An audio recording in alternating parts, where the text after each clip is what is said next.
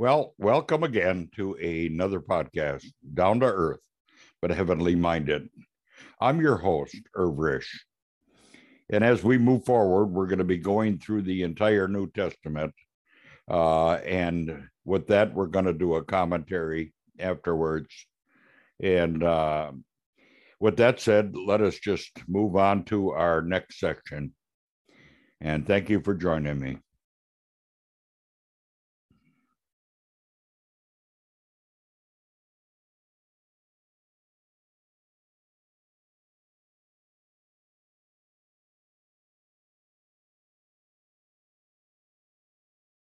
The Letter of Paul to the Romans. Chapter 1 Paul, a servant of Christ Jesus, called to be an apostle, set apart for the gospel of God, which he promised beforehand through his prophets in the Holy Scriptures, concerning his Son, who was descended from David according to the flesh, and was declared to be the Son of God in power, according to the Spirit of holiness by his resurrection from the dead, Jesus Christ our Lord, through whom we have received grace and apostleship, to bring about the obedience of faith for the sake of his name among all the nations, including you who are called to belong to Jesus Christ. To all those in Rome who are loved by God and called to be saints, grace to you, and peace from God our Father and the Lord Jesus Christ. First, I thank my God through Jesus Christ for all of you because your faith is proclaimed in all the world. For God is my witness, whom I serve with my Spirit in the gospel of his Son, that without ceasing I mention you always in my prayers, asking that somehow by God's will I may now at last succeed in coming to you. For I long to see you, that I may impart to you some spiritual gift to strengthen you. That is, that we may be mutually encouraged by each other's faith, both yours and mine. I do not want you to be unaware, brothers, that I have often intended to come to you, but thus far have been prevented, in order that I may reap some harvest among you, as well as among the rest of the Gentiles. I am under obligation, both to Greeks and to barbarians, both to the wise and to the foolish. So I am eager to preach the gospel to you also who are in Rome. For I am not ashamed of the gospel, for it is the power of God for salvation to everyone who believes, to the Jew first, and also to the Greek. For in it the righteousness of God is revealed from faith for faith, as it is written, The righteous shall live by faith. For the wrath of God is revealed from heaven against all ungodliness and unrighteousness of men, who by their unrighteousness suppress the truth. For what can be known about God is plain to them, because God has shown it to them.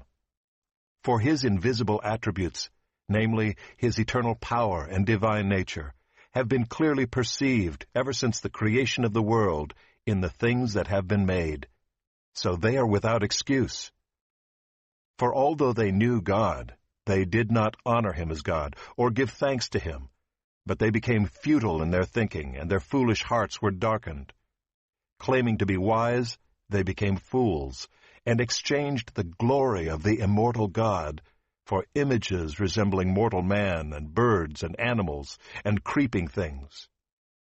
Therefore God gave them up in the lusts of their hearts to impurity, to the dishonoring of their bodies among themselves, because they exchanged the truth about God for a lie, and worshipped and served the creature rather than the Creator, who is blessed forever. Amen.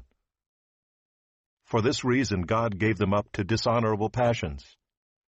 For their women exchanged natural relations for those that are contrary to nature.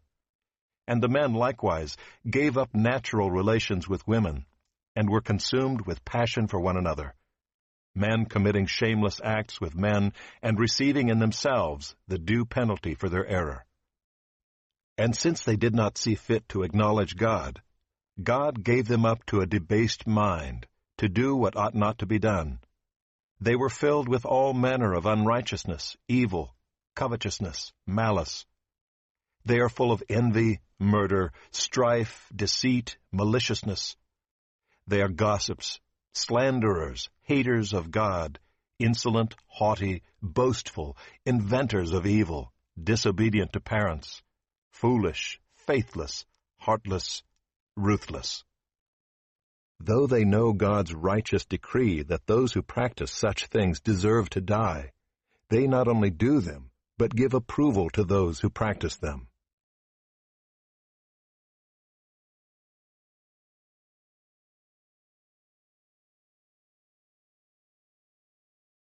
Romans chapter 1 Romans.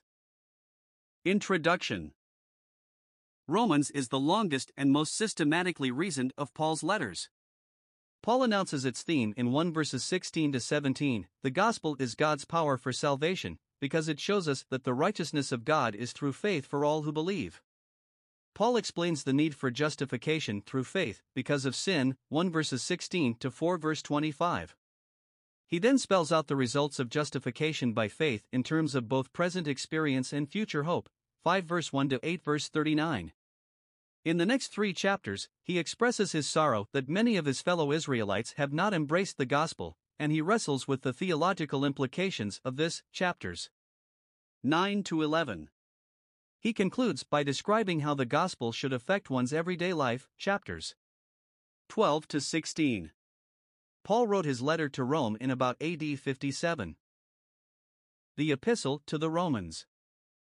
Introduction The Cathedral of the Christian Faith. Frederick Godet. 1. Unique place in the canon. Romans has always stood at the head of Paul's letters, and rightly so. Since Acts ends with Paul's arrival in Rome, it is logical to have the epistle section of the NT begin with the Apostles' letter to the Roman Church, written before he visited the Christians there. More decisively, Romans is the most important book theologically in the whole NT, being as close to a systematic presentation of Christian theology as will be found in God's Word. Historically, Romans is the most influential of Bible books. Augustine was converted through reading Romans 13 verse 13 and 14, AD 380. The Protestant Reformation was launched when Martin Luther finally understood the meaning of God's righteousness, and that the just shall live by faith, 1517. John Wesley received assurance of salvation through hearing the preface to Luther's commentary on Romans read in a Moravian house church on Aldersgate Street in London, 1738. John Calvin wrote, when anyone understands this epistle, he has a passage open to him to the understanding of the whole Scripture. 2. Authorship Heretics and even radical negative critics for once accept a universal Orthodox position that the author of Romans was the apostle to the Gentiles. In fact, the heretic Marcion is the first known writer to specifically name Paul as author. The book is quoted by such Orthodox Christians as Clement of Rome, Ignatius, Justin Martyr, Polycarp, Hippolytus, and Irenaeus. The Muratorian canon also lists the letter as Pauline. The internal evidence for Pauline authorship is very strong as well. The theology, vocabulary, and spirit are all distinctively Paul's. Of course, the fact that the letter says it is from Paul, 1 verse 1, is not enough to convince skeptics, but this is further borne out by other references, such as 15 verses 15 to 20. What is most convincing, perhaps, is the large number of casual coincidences with the book of Acts that have no appearance of being contrived. For example, references to the collection for the saints, to Gaius, Erastus, and a long planned trip to Rome all point to Paul as the author. Tertius was his amanuensis, 16 verse 22. 3. Date Romans was written after 1 and 2 Corinthians, because the collection being formed when those letters were written is now ready and about to be taken to the poor saints at Jerusalem. References to Cenchrea, the port city for Corinth, 16 verse 1, and other details make most scholars opt for Corinth as the city of origin. Since Paul was there only three months, at the close of his third missionary journey, before he was chased away due to plots against him, it must be during this short period that the epistle was penned. This makes the date about AD 56. 4. Background and themes. How did Christianity first reach Rome? We cannot be positive, but it may be that Jews from Rome who were converted in Jerusalem on the day of Pentecost, see Acts 2 verse 10, carried back the good news. That was in AD 30. Paul had never been in Rome when he wrote this letter from Corinth about 26 years later. But he knew quite a few of the Christians there, as is seen in chapter 16. Christians in those days were people on the move, whether as a result of persecution or as heralds of the gospel or in the ordinary course of their work. These Christians in Rome were from both Jewish and Gentile backgrounds. Paul finally did reach Rome around AD 60, but not in the way he expected. He came as a prisoner for Christ Jesus. Romans is a classic. To the unsaved, it offers a clear exposition of their sinful, lost condition and God's righteous plan for saving them. New believers learn of their identification with Christ and of victory through the power of the Holy Spirit. Mature believers find never ending delight in its wide spectrum of Christian truth, doctrinal, prophetical, and practical. An excellent way to understand the Epistle to the Romans is as a dialogue between Paul and some unnamed objector. As Paul sets forth the gospel, he seems to hear this objector raising all kinds of arguments against it. The apostle replies to his opponent's questions one by one. By the time he is finished, Paul has answered every major attitude that man can take regarding the gospel of the grace of God. Sometimes the objections are clearly stated, sometimes they are only implied. But whether stated or implied, they all revolve around the gospel, the good news of salvation by grace through faith in the Lord Jesus Christ, apart from the works of the law. We will think of Romans as dealing with 11 main questions. 1. What is the subject of the letter? 1 verses 1, 9, 15, 16. 2. What is the gospel? 1 verses 1 to 17. 3. Why do men need the gospel? 1 verses 18 to 320 4 According to the gospel, how can ungodly sinners be justified by a holy God? 3 verses 21 to 31 5 Does the gospel agree with the OT scripture? For verses 1 to 25 6 What are the benefits of justification in the believer's life? 5 verses 1 to 21 7 Does the teaching of salvation by grace through faith permit or even encourage sinful living? 6 verses 1 to 23 8 what is the relationship of the Christian to the law? 7 verses 1 to 25, 9. How is the Christian enabled to live a holy life? 8 verses 1 to 39, 10. Does the gospel, by promising salvation to both Jews and Gentiles, mean that God has broken his promises to his earthly people, the Jews? 9 verse 1 to 11 verses 36. 11. How should those who have been justified by grace respond in their everyday lives? 12 verse 1 to 16 verse 27. An acquaintance with these 11 questions and their answers will give a working knowledge of this important epistle. The answer to the first question, what is the subject of Romans, is, of course, the gospel. Paul wastes no time in getting to the point. Four times in the first 16 verses he mentions it, verses 1, 9, 15, 16. This gives rise to the second question what is the gospel? The word itself means good news. But in verses 1 to 17, the apostle tells us six important facts about the good news. 1. Its source is God. Verse 1. 2. It was promised by the prophetic OT scriptures. Verse 2. 3. It is the good news concerning God's Son, the Lord Jesus Christ. Verse 3. 4. It is God's power for salvation. Verse 16. 5. It is for all men, Gentiles as well as Jews. Verse 16. 6. It is by faith alone. Verse 17. With that as an introduction, let us take a more detailed look at these verses. Commentary I. Doctrinal, The Gospel of God, chapters 1 to 8. A Introduction to the Gospel, 1 verses 1 to 15.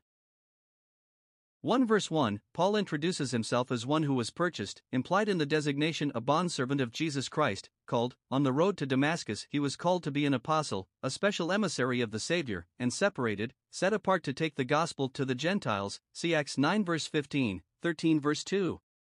We too have been purchased by the precious blood of Christ, called to be witnesses to his saving power, and set apart to tell the good news wherever we go. 1 verse 2 Lest any of Paul's Jewish readers think the gospel is completely new and unrelated to their spiritual heritage, he mentions that the OT prophets had promised it, both in clear cut statements Deuteronomy 18 verse 15, Isaiah 7 verse 14, Habakkuk 2 verse 4, and in types and symbols, example Noah's Ark, the serpent of brass, and the sacrificial system. 1 verse 3 The gospel is the good news concerning God's Son, Jesus Christ our Lord, who is a descendant of David according to the flesh, that is, as far as his humanity is concerned. The expression according to the flesh implies that our Lord is more than a man. The words mean as to his humanity. If Christ were only a man, it would be unnecessary to single out this feature of his being, since there would be no other. But he is more than a man, as the next verse shows. 1 verse 4 The Lord Jesus is marked out as the Son of God with power. The Holy Spirit, here called the Spirit of holiness, marked Jesus out at his baptism and throughout his miracle working ministry. The Savior's mighty miracles, performed in the power of the Holy Spirit, one bore witness to the fact that he is the Son of God. When we read that he is declared to be the Son of God with power, by the resurrection from the dead, we naturally think of his own resurrection. But a literal reading here is by resurrection of dead persons, so the apostle may also be thinking of Christ's raising of Jairus' daughter, the widow of Nain's son, and Lazarus. However, there is little question that it is the Lord's own resurrection that is primarily in view. When we say that Jesus is the Son of God, we mean that he is a son like no one else is. God has many sons. All believers are his sons, Galatians 4 verses 5 to 7. Even angels are spoken of as sons, Job 1 verse 6, 2 verse 1. But Jesus is God's son in a unique sense. When our Lord spoke of God as his Father, the Jews rightly understood him to be claiming equality with God, John 5 verse 18. 1 verse 5 It was through Jesus Christ our Lord that Paul received grace, the undeserved favor that saved him, and apostleship. When Paul says we have received grace and apostleship, he is almost certainly using the editorial we, referring to himself alone. His linking of apostleship with the nations or Gentiles points to him and not to the other apostles. Paul was commissioned to call men of all nations to obedience of faith, that is, to obey the message of the gospel by repenting and believing on the Lord Jesus Christ. Acts 20 verse 21. The goal of this worldwide proclamation of the message was for his name, to please and to bring glory to him. 1 verse 6 Among those who had responded to the gospel were those Paul dignified with the title the called of Jesus Christ, emphasizing that it was God who took the initiative in their salvation. 1 verse 7 The letter is addressed to all believers in Rome, and not, as in other epistles, to a single church. The final chapter of the letter indicates that there were several gatherings of believers in the city, and this salutation embraces them all. Beloved of God, called to be saints. These two lovely names are true of all who have been redeemed by the precious blood of Christ. These favored ones are objects of divine love in a special way, and are also called to be set apart to God from the world, for that is the meaning of saints. Paul's characteristic greeting combines grace and peace. Grace, charis, is a Greek emphasis, and peace, shalom, is the traditional Jewish greeting. The combination is especially appropriate because Paul's message tells how believing Jews and Gentiles are now one new man in Christ. The grace mentioned here is not the grace that saves, Paul's readers were already saved, but the grace that equips and empowers for Christian life and service. Peace is not so much peace with God, the saints already had that because they were justified by faith, but rather the peace of God reigning in their hearts while they were in the midst of a turbulent society. Grace and peace came from God our Father and the Lord Jesus Christ, strongly implying the equality of the Son with the Father.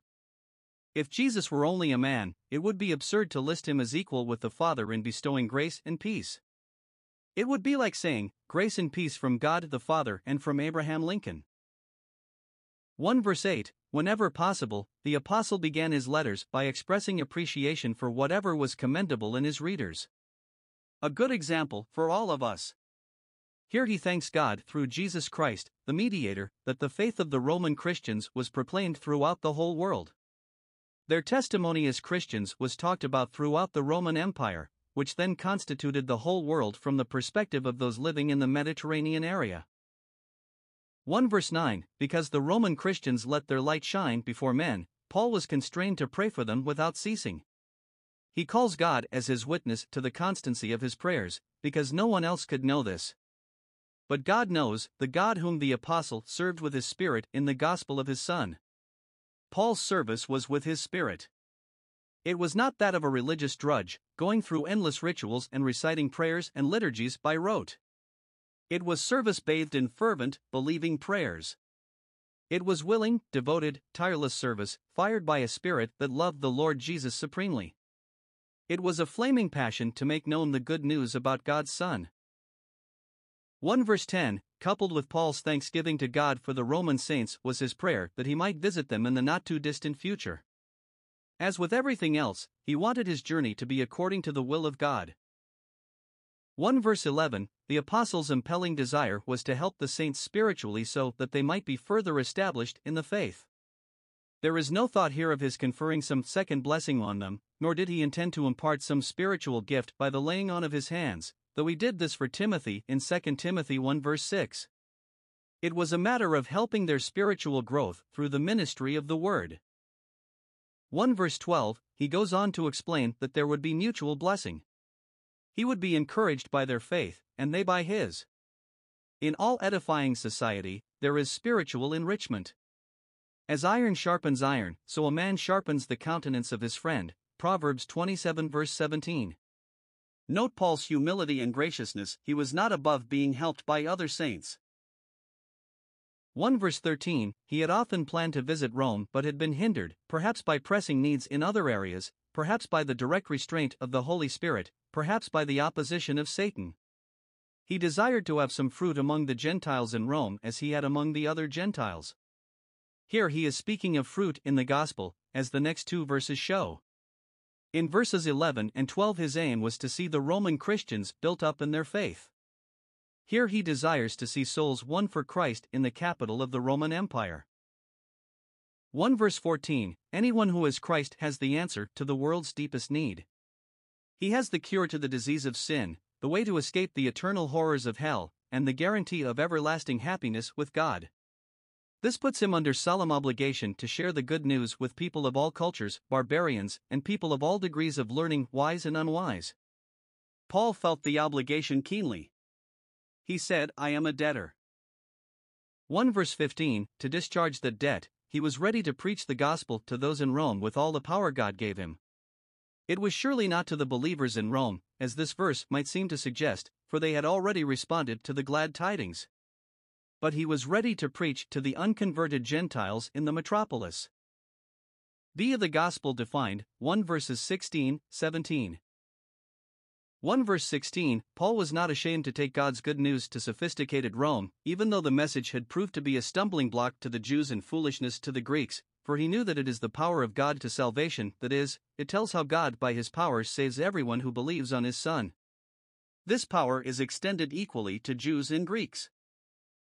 The order for the Jew first and also for the Greek was fulfilled historically during the Acts period. While we have an enduring obligation to God's ancient people, the Jews, we are not required to evangelize them before going to the Gentiles. Today, God deals with Jews and Gentiles on the same basis, and the message and timing are the same to all. 1 verse 17 Since the word righteousness occurs here for the first time in the letter, we will pause to consider its meaning. The word is used in several different ways in the NT, but we shall consider only three uses. First, it is used to describe that characteristic of God by which he always does what is right, just, proper, and consistent with all his other attributes. When we say that God is righteous, we mean that there is no wrong, dishonesty, or unfairness in him. Secondly, the righteousness of God can refer to his method of justifying ungodly sinners. He can do this and still be righteous because Jesus, as the sinless substitute, has satisfied all the claims of divine justice. Finally, the righteousness of God refers to the perfect standing which God provides for those who believe on His Son, 2 Corinthians 5 verse 21. Those who are not in themselves righteous are treated as if they were righteous, because God sees them in all the perfection of Christ. Righteousness is imputed to their account. Which is the meaning in verse 17? While it could be any of the three, the righteousness of God seems to refer especially to his way of justifying sinners by faith. The righteousness of God is revealed in the gospel. First, the gospel tells us that God's righteousness demands that sins be punished, and the penalty is eternal death. But then we hear that God's love provided what his righteousness demanded. He sent his Son to die as a substitute for sinners, paying the penalty in full. Now, because his righteous claims have been fully satisfied, God can righteously save all those who avail themselves of the work of Christ. God's righteousness is revealed from faith to faith. The expression from faith to faith may mean 1. From God's faithfulness to our faith, 2. From one degree of faith to another, or 3. By faith from start to finish. The last is the probable meaning. God's righteousness is not imputed on the basis of works or made available to those who seek to earn or deserve it. It is revealed on the principle of faith alone. This is in perfect agreement with the divine decree in Habakkuk 2 verse 4 The just shall live by faith, which may also be understood to mean the justified by faith one shall live. In the first 17 verses of Romans, Paul has introduced his subject and stated briefly some of the principal points. He now addresses the third main question why do men need the gospel? The answer, in brief, is because they are lost without it. But this raises four subsidiary questions. 1. Are the heathen who have never heard the gospel lost? 1 verses 18 to 32. 2. Are the self righteous moralists, whether Jews or Gentiles, lost? 2 verses 1 to 16. 3. Are God's ancient earthly people, the Jews, lost? 2 verse 17 to 3 verse 8. 4. Are all men lost? 3 verses 9 to 20. See the universal need for the gospel, 1 verse 18 to 3 verse 20. 1 verse 18, here we have the answer to the question why do men need the gospel? The answer is that they are lost without it, and that the wrath of God is revealed from heaven against the wickedness of men who suppress the truth in an unrighteous manner and by their unrighteous lives. But how is God's wrath revealed? One answer is given in the context. God gives men over to uncleanness, 1 verse 24, to vile affections, 1 verse 26, and to a reprobate mind, 128. But it is also true that God occasionally breaks through into human history to show his extreme displeasure at man's sin, for example, the flood, Genesis 7, the destruction of Sodom and Gomorrah, Genesis 19, and the punishment of Korah, Dathan, and Abiram, Numbers 16:32. 1 verse 19 Are the heathen who have never heard the gospel lost? Paul shows that they are, not because of knowledge they don't have, but because of the light which they do have, yet refuse. Those things which may be known of God in creation have been revealed to them. God has not left them without a revelation of Himself. 1 verse 20 Ever since the creation of the world, two invisible characteristics of God have been on display for all to see His eternal power and His divinity or Godhead. The word Paul uses here means divinity or Godhood. It suggests the character of God rather than his essential being, his glorious attributes rather than his inherent deity. His deity is assumed. The argument here is clear creation demands a creator, design demands a designer. By looking up at the sun, moon, and stars, anyone can know there is a God. The answer to the question, What about the heathen? is this they are without excuse. God has revealed himself to them in creation, but they have not responded to this revelation. So people are not condemned for rejecting a Savior they have never heard of, but for being unfaithful to what they could know about God. 1 verse 21 Although they knew God by his works, they did not glorify him for who he is or thank him for all he has done. Rather, they gave themselves over to futile philosophies and speculations about other gods, and as a result lost the capacity to see and think clearly. Light rejected is light denied. Those who don't want to see lose the capacity to see. 1 verse 22 As men grew more conceited over their self styled knowledge, they plunged deeper into ignorance and nonsense. These two things always characterize those who reject the knowledge of God, they become insufferably conceited and abysmally ignorant at the same time. 1 verse 23 Instead of evolving from lower forms, early man was of a high moral order. By refusing to acknowledge the true, infinite, incorruptible God, he devolved to the stupidity and depravity that go with idol worship. This whole passage gives the lie to evolution. Man is instinctively religious. He must have some object to worship.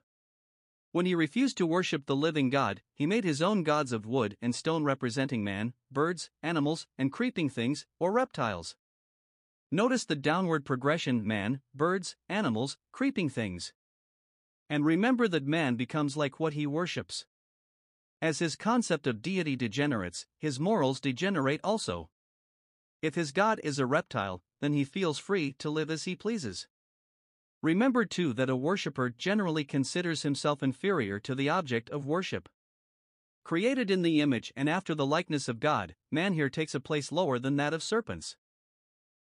When man worships idols, he worships demons. Paul states clearly that the things which the Gentiles sacrifice to idols they sacrifice to demons and not to God, 1 Corinthians 10 verse 20.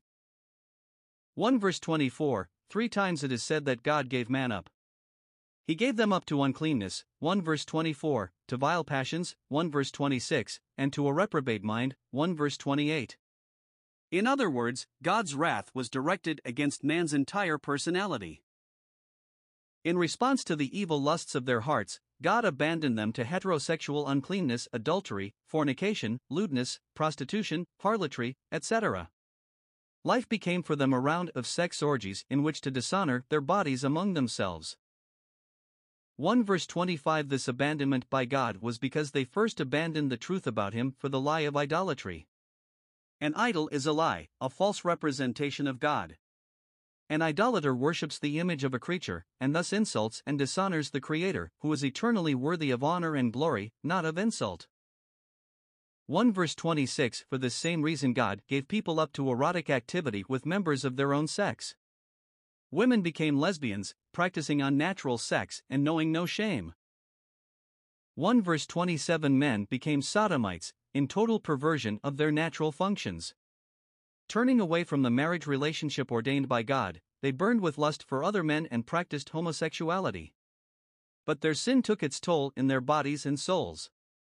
Disease, guilt, and personality deformities struck at them like the sting of a scorpion.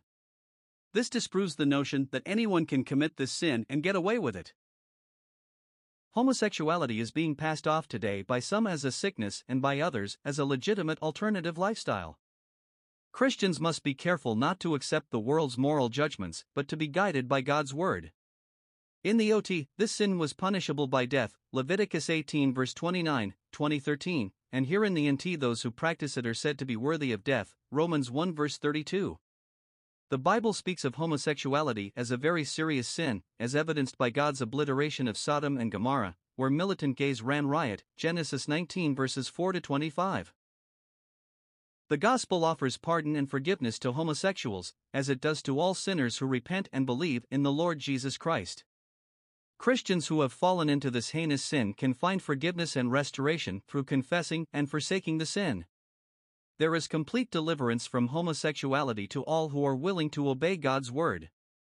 Ongoing counseling assistance is very important in most cases. It is true that some people seem to have a natural tendency toward homosexuality. This should not be surprising, since fallen human nature is capable of just about any form of iniquity and perversion. The gross sin does not consist in the inclination toward it but in yielding to and practicing it. The Holy Spirit gives the power to resist the temptation and to have lasting victory. 1 Corinthians 10 verse 13. Some of the Christians in Corinth were living proofs that homosexuals need not be irrevocably bound to that lifestyle. 1 Corinthians 6 verses 9 to 11. 1 verse 28 Because of men's refusal to retain God in their knowledge, either as creator, sustainer, or deliverer, God gave them over to a debased mind to commit a catalogue of other forms of wickedness. This verse gives deep insight into why evolution has such enormous appeal for natural men. The reason lies not in their intellects but in their wills. They do not want to retain God in their knowledge. It is not that the evidence for evolution is so overwhelming that they are compelled to accept it, rather, it is because they want some explanation for origins that will eliminate God completely. They know that if there is a God, then they are morally responsible to Him. 1 verse 29 Here, then, is the dark list of additional sins which characterize man in his alienation from God. Notice that he is full of them, not just an occasional dabbler in them. He is trained in sins which are not fitting for a human being unrighteousness, injustice, sexual immorality, too, fornication, adultery, and other forms of illicit sex, wickedness, active evil, covetousness, greed, the incessant desire for more, maliciousness, the desire for harm on others, venomous hatred, full of envy, jealousy of others, full of murder, premeditated and unlawful killing of another, either in anger or in the commission of some other crime, full of strife, wrangling, quarreling, contentiousness, full of deceit, trickery, treachery, intrigue, full of evil mindedness, ill will, spite, hostility, bitterness, whisperers, secret slanderers, gossips. 1 verse 30 Backbiters, open slanderers, those who badmouth others, haters of God, or hateful to God, violent, despiteful, insulting, proud, haughty, arrogant, boasters, braggarts, self paraders, inventors of evil things, devisers of mischief and new forms of wickedness, disobedient to parents, rebellious to parental authority. 1 verse 31 Undiscerning, lacking moral and spiritual discernment, without conscience, untrustworthy, breaking promises, treaties, agreements, and contracts whenever it serves their purposes, unloving, acting in total disregard of natural ties and the obligations that go with them, unforgiving 3 Irreconcilable or implacable, unmerciful, cruel, vindictive, without pity. 1 verse 32 Those who abuse sex, 1 verse 24 Who pervert sex, 1 verses 26, 27, and who practice the other sins listed, 1 verses 29 to 31, have an innate knowledge not only that these things are wrong but also that they themselves are deserving of death. They know this is God's verdict, however much they seek to rationalize or legalize these sins. But this does not deter them from indulging in these forms of ungodliness. In fact, they unite with others to promote them and feel a sense of camaraderie with their partners in sin. The unreached heathen. What then is God's answer to the question Are the heathen who have never heard the gospel lost? The condemnation of the heathen is that they did not live up to the light which God gave them in creation. Instead, they become idolaters, and as a result abandon themselves to lives of depravity and vileness. But suppose an individual heathen does live up to the light God gives him. Suppose he burns his idols and seeks the true God. What then? There are two schools of thought among evangelical believers on this subject. Some believe that if a pagan lives up to the light of God in creation, God will send him the gospel light. Cornelius is cited as an example. He sought God. His prayers and alms came up as a memorial before God. Then God sent Peter to tell him how to be saved. Acts 11, verse 14. Others believe that if a man trusts the one true and living God as he is revealed in creation, but dies before he hears the gospel, God will save him on the basis of the work of Christ at Calvary. Though the man himself knew nothing about the work of Christ, God reckons the value of that work to his account when he trusts God on the basis of the light he has received. Those who hold this view point out that this is how God saved people before Calvary and how he still saves morons, imbeciles, and also children who die before they reach the age of accountability.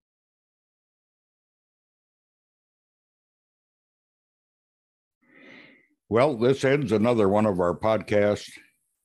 And uh, until next time, just remember God is out here and you can find out all about him in your Bible. All you have to do is pick it up and read it. I have mine right here, and uh, God is in this Bible, so please read it. With that said, bye for now. Till next time.